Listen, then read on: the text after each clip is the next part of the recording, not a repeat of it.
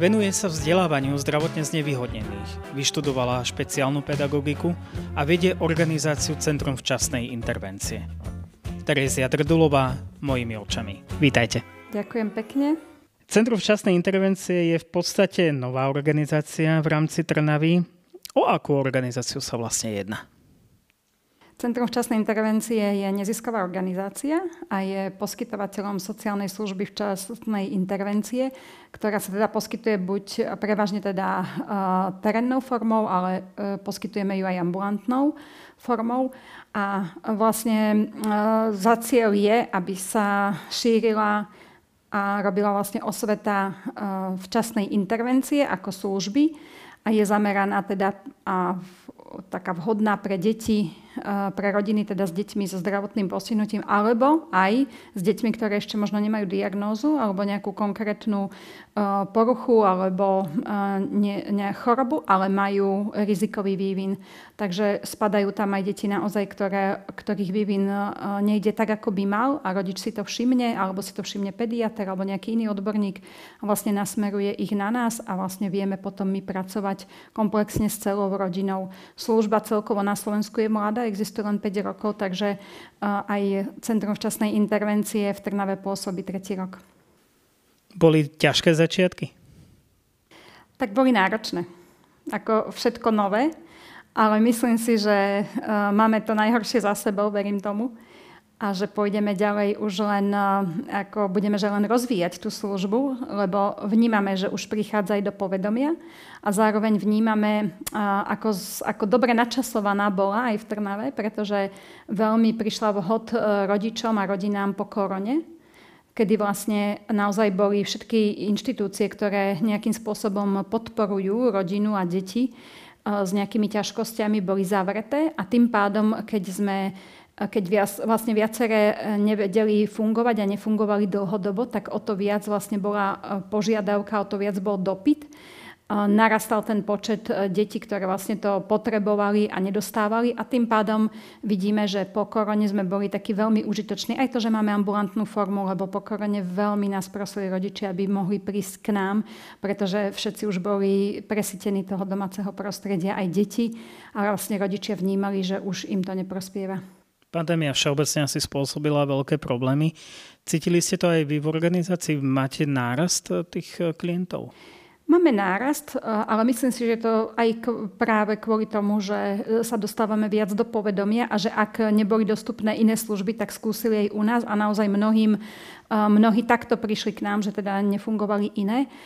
Naozaj cítime teraz po korone nárast, ale zároveň musím povedať, že áno, je to už obdobie, kedy už prichádzame do povedomia, kedy si už rodičia rodičom radia, aby nás oslovili, odborníci nás odporúčajú, čiže je ten nárast.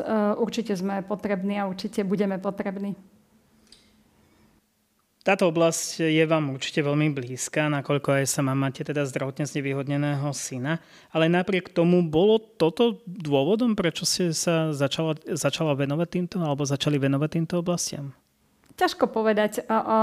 Od môjho detstva som nejakým spôsobom mala vzťah k ľuďom s postihnutím a od detstva mi, mi boli predstavovaní pozitívne. A myslím si, že toto bolo a má najväčší vplyv na to, že uh, som stále v tej oblasti aktívna, že stále teda robím, pretože zase nie je to taká jednoduchá oblasť na jednej strane a na druhej uh, Um, nie je to jednoduché byť stále v problémoch a častokrát v neriešiteľných problémoch, lebo naozaj rodiny s deťmi s postihnutím sú častokrát uh, bezmocní voči spoločnosti, voči zmene legislatívy, zmene proste tých pravidel, ktoré sú tu roky zaužívané, voči filozofii, mentalite, nastaveniu ľudí v hlavách. Takže nie je to jednoduché, ale uh, to, že stále vidím už aj výsledky tej práce, tak to má na novo a na novo eh, mi dáva zmysel v nej pokračovať a ísť ďalej.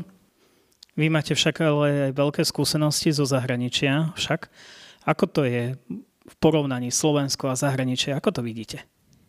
Uh, veľmi jednoduchý test alebo veľmi jednoduchý dôkaz na to je, že vy cestujte do zahraničia a pozrite sa, ako často stretnete človeka s postihnutím alebo s nejakým obmedzením e, vo verejnom priestore kdekoľvek. je to zjavné. Ja som rovnako sa teraz vrátila z dovolenky a bola som tam s mladými ľuďmi, tak som sa ich pýtala, že e, vnímate, že je tu viac tých ľudí s postihnutím? A hneď mi povedali, že áno, áno, hneď sme si všimli, že je ich tu viac. Nie je ich viac, iba sú viac viditeľní. U nás uh, ľudia ešte stále nie sú, ľudia s postihnutím nie sú ešte tak uh, viditeľní na, v spoločnosti, pretože uh, stále si myslíme, že do tej spoločnosti ako keby nepatria, alebo že nemajú tam miesto. Na druhej strane veľa bariér a tie im bránia, aby tam boli v tej spoločnosti v každej oblasti života prítomní. Vy ste však v roku 2004, už bola veľmi aktívna, založili ste občanské združenie Slovenská spoločnosť pre spina bifida a hydrocefalus. Rovnako to vyšlo asi aj z potreby ľudí však, že také niečo nie je na Slovensku. Čo je toto vlastne za organizáciu? Je to občianske združenie, ktoré sme založili z nutnosti z toho, že sme stále čakali, že bolo už 7 rokov po narodení nášho syna, ktorý sa nám narodil teda s raštepom chrbtice s hydrocefalom. Bola to úplne iná doba, ako je dnes. Nedá sa to už porovnávať, pretože nebol internet, nebol tak bežne dostupný v domácnostiach. Tie, in, tie dostať sa k tým informáciám aj zo zahraničia bolo dosť obťažné, o to viac, keď nebol internet. Čiže e, odkazaný na našu literatúru a to naozaj bola aj naša situácia, že keď som otvorila knihu po narodení môjho syna, odbornú knihu, kde som čakala nejaké rady, ako e, sa správať, ako bola to teda kniha Starostlivosť o deti s vrodenými vývinovými chybami. A vlastne jedinú radu, ktorú som tam e, získala, alebo jediné také odporúčanie bolo, že typ ráštepu chrbtice, ktorý mal môj syn, teda najväčší a najčastejší, e, ten sa teda neoperuje a deti sa nechávajú zomrieť. Takže vlastne nič som sa nedozvedela a mohla som patrať ďalej, že kto mi poskytne nejakú radu. Čakali sme, že bola som presvedčená, že určite niečo vznikne, lebo som stretávala tých ľudí, stretávala som tie matky v nemocniciach na liečeniach a videla som, že stále nič nevznikalo, takže nakoniec na e, pozvanie pána doktora, ktorý ho operoval, dnes už teda pána docenta Horna, detského chirurga, sme založili občianske združenie, e, ktoré napríklad e, v takých Čechách stále nie je špecializované iba na túto diagnózu. Takže um, sme založili spolu s odborníkmi, začali sme takú spoluprácu vzájomnú s mnohými odborníkmi v rôznych smeroch a dnes už uh, sa možno ani tak nezdá, že, že na čo by také združenie malo byť, lebo vlastne strašne veľa vecí sme docielili, zmenu legislatívy vlastne vyškolili sa mnohí lekári mladí, ktorí už dnes rozumejú a berú úplne bežne túto diagnózu.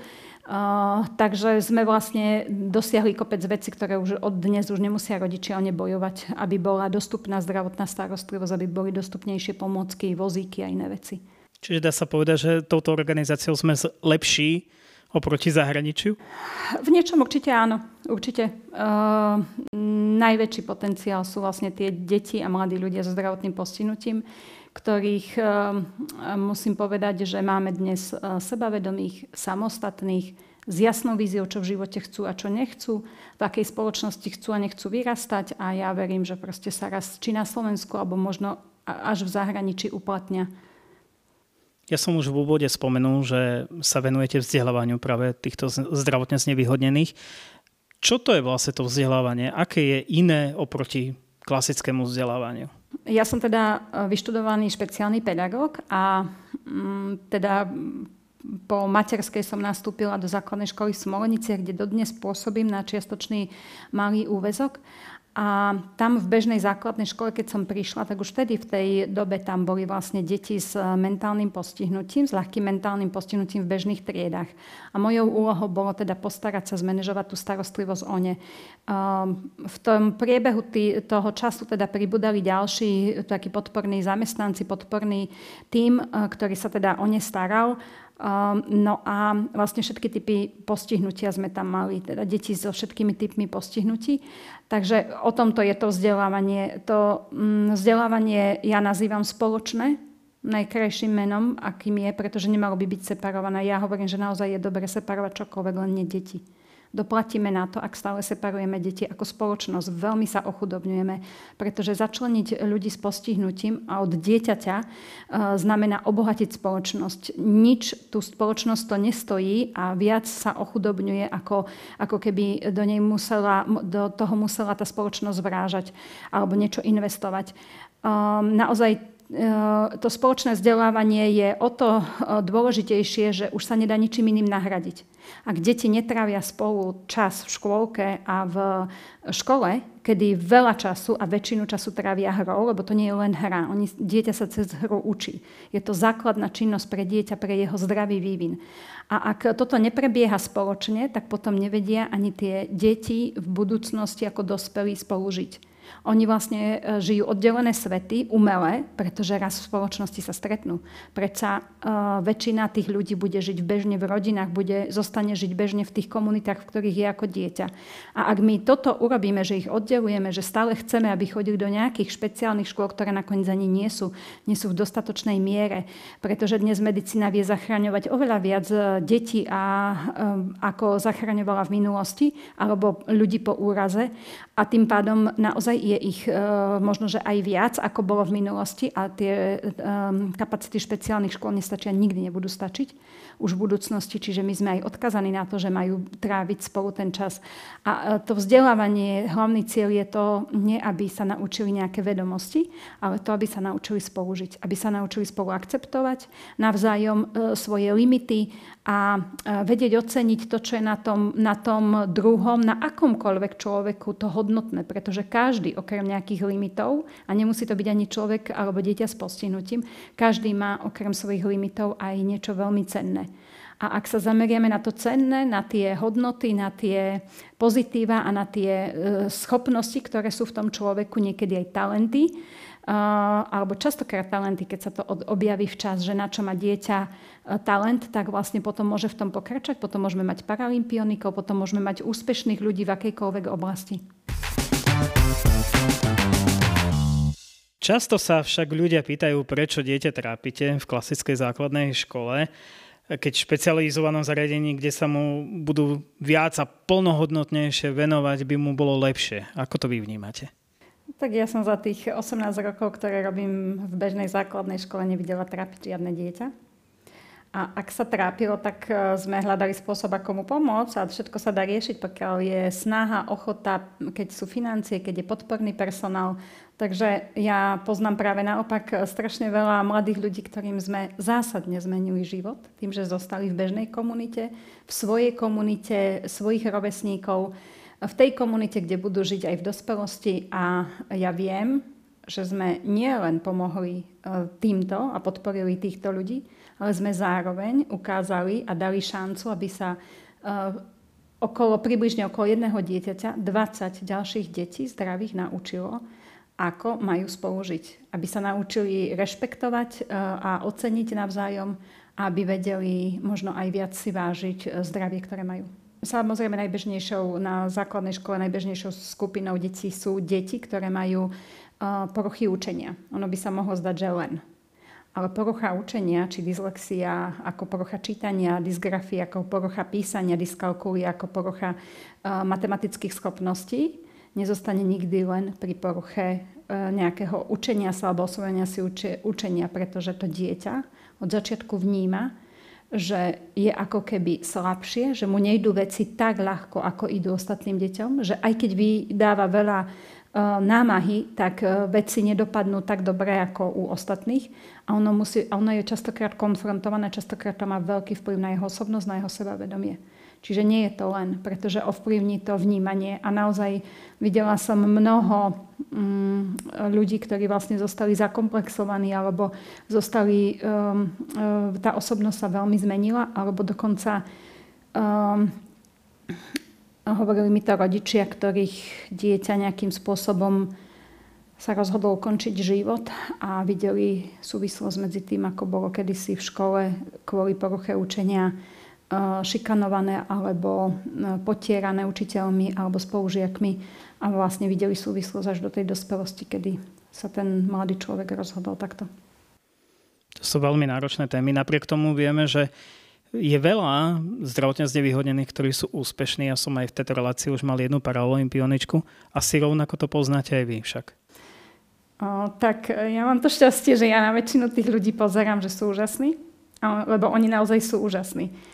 A to je moje šťastie, pretože keby asi väčšinová spoločnosť vedela, koľko úžasného sa v týchto ľuďoch skrýva, tak by asi viacerí boli špeciálnymi pedagógmi, viacerí by sa nimi zaoberali. A koľko srandy zažijete pri týchto ľuďoch, koľko krásnych chvíľ, ocenenia, ako krásnych vzťahov, tak e, nie je to len o mne, je to už aj o celej komunite, ktorá je okolo mňa, o komunite mladých ľudí, dobrovoľníkov, ktorí za 16 rokov, ktorý, e, keď robíme letný tábor samostatnosti ako občianske združenie, tak e, zažili ľudí s postihnutím, starali sa o nich a videli, že aj keď prichádzali na tábor, aby sa starali o týchto ľudí, aby ich podporili ten týždeň, bez rodi- kedy boli bez rodičov, tak e, aby im vlastne nahradili toho rodiča, tak že ne, ne, nebolo to o tom, že dáv, len dávali, ale veľa viac dostali. No a to bolo potom aj dôvodom, prečo sa stále alebo opakovane vracali, kým mohli, kým nemali možno svoje rodiny a iné povinnosti. A to bolo dôvodom, prečo aj e, pozývali ďalších mladých ľudí, aby prišli, aby zadarmo vlastne ako dobrovoľníci slúžili a pomáhali deťom s postihnutím. A tam vlastne zistili, že keď pozeráte na človeka cez jeho postihnutie, tak máte strašne veľa predsudkov, vás to brzdí, brzdí vás to. Ale ako náhle sa pozrite na toho človeka, že on je eh, v prvom rade človek, v prvom rade dieťa a má väčšinu tých eh, vlastností rovnakých ako bežné dieťa, tak vlastne zrazu nevnímate ani vozík, ani iné zdravotné postihnutie, ani limity a obmedzenie, lebo vlastne zistíte tvárov v tvár, že to dieťa s postihnutím nie len o trápení, o bolesti, ale že je to naozaj častokrát e, jedinečný unikát, ktorý všade inde obdivujeme v umení a v nejakých e, iných oblastiach, len pri ľuďoch to nazveme niečo negatívne, postihnuté, tie, niečo, čo prináša ako keby nešťastie. A toto je vlastne to naše vnímanie je a priori e, nie celkom šťastne nastavené. Ja mám však skúsenosť ešte zo strednej školy, kde som vlastne teda bol hlavne s nevidiacimi že oni nevnímajú to svoje postihnutie ako nejaký veľký handicap, lebo oni sa s tým narodili, tak to tak berú automaticky. Oni si vlastne ani nevedia predstaviť, že ako by to inak bolo, keby boli zdraví. Takže asi je to naozaj o tom nastavení človeka, ako funguje. Určite. Uh, aj keď veľký vplyv na to má v prvom rade rodina, okolie, ako od malička vnímajú toho človeka, pretože vy môžete navonok hovoriť o tom, ako e, chcete podporovať toho človeka a chcete mu pomáhať a chcete, aby z neho čo najlepší človek bol.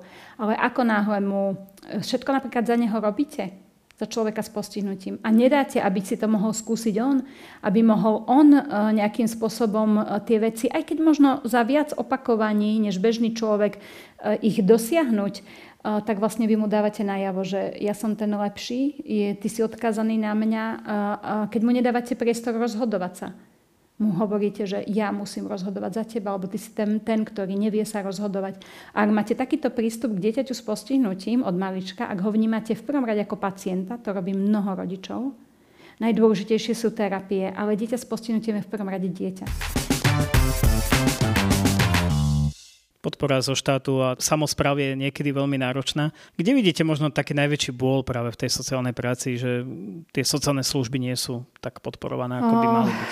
Asi nerozumieme tomu, aký to má veľký benefit pre celú spoločnosť. Asi toto je to uh, najhoršie. Potom samozrejme chýba nám také sociálne cítenie, že ja keď som dostal zdravie, tak nedostal som ho preto, aby som rozhodoval o niekom druhom a rozhodoval, kam môže a nemôže byť. A samozrejme za všetkým sú peniaze keď nevidíme zmysel niečoho, tak do toho tie peniaze nedávame. Ale ak by sme dávali viac peniazy do toho, čo sa už v niektorých oblastiach deje, a ja naozaj môžem byť aj Centrum včasnej intervencie, podpora Centra včasnej intervencie, je toho svetkom, že pokiaľ tu prežilo 3 roky a keď e, funguje ďalej, tak naozaj tá služba e, je podporovaná, má dostatok, dostatočné financovanie aj keď samozrejme, ak ju budeme rozvíjať, tak budeme potrebovať viac financií, ale verím tomu, že už uvidíme aj tie výsledky a že bude naozaj zjavné, že má význam.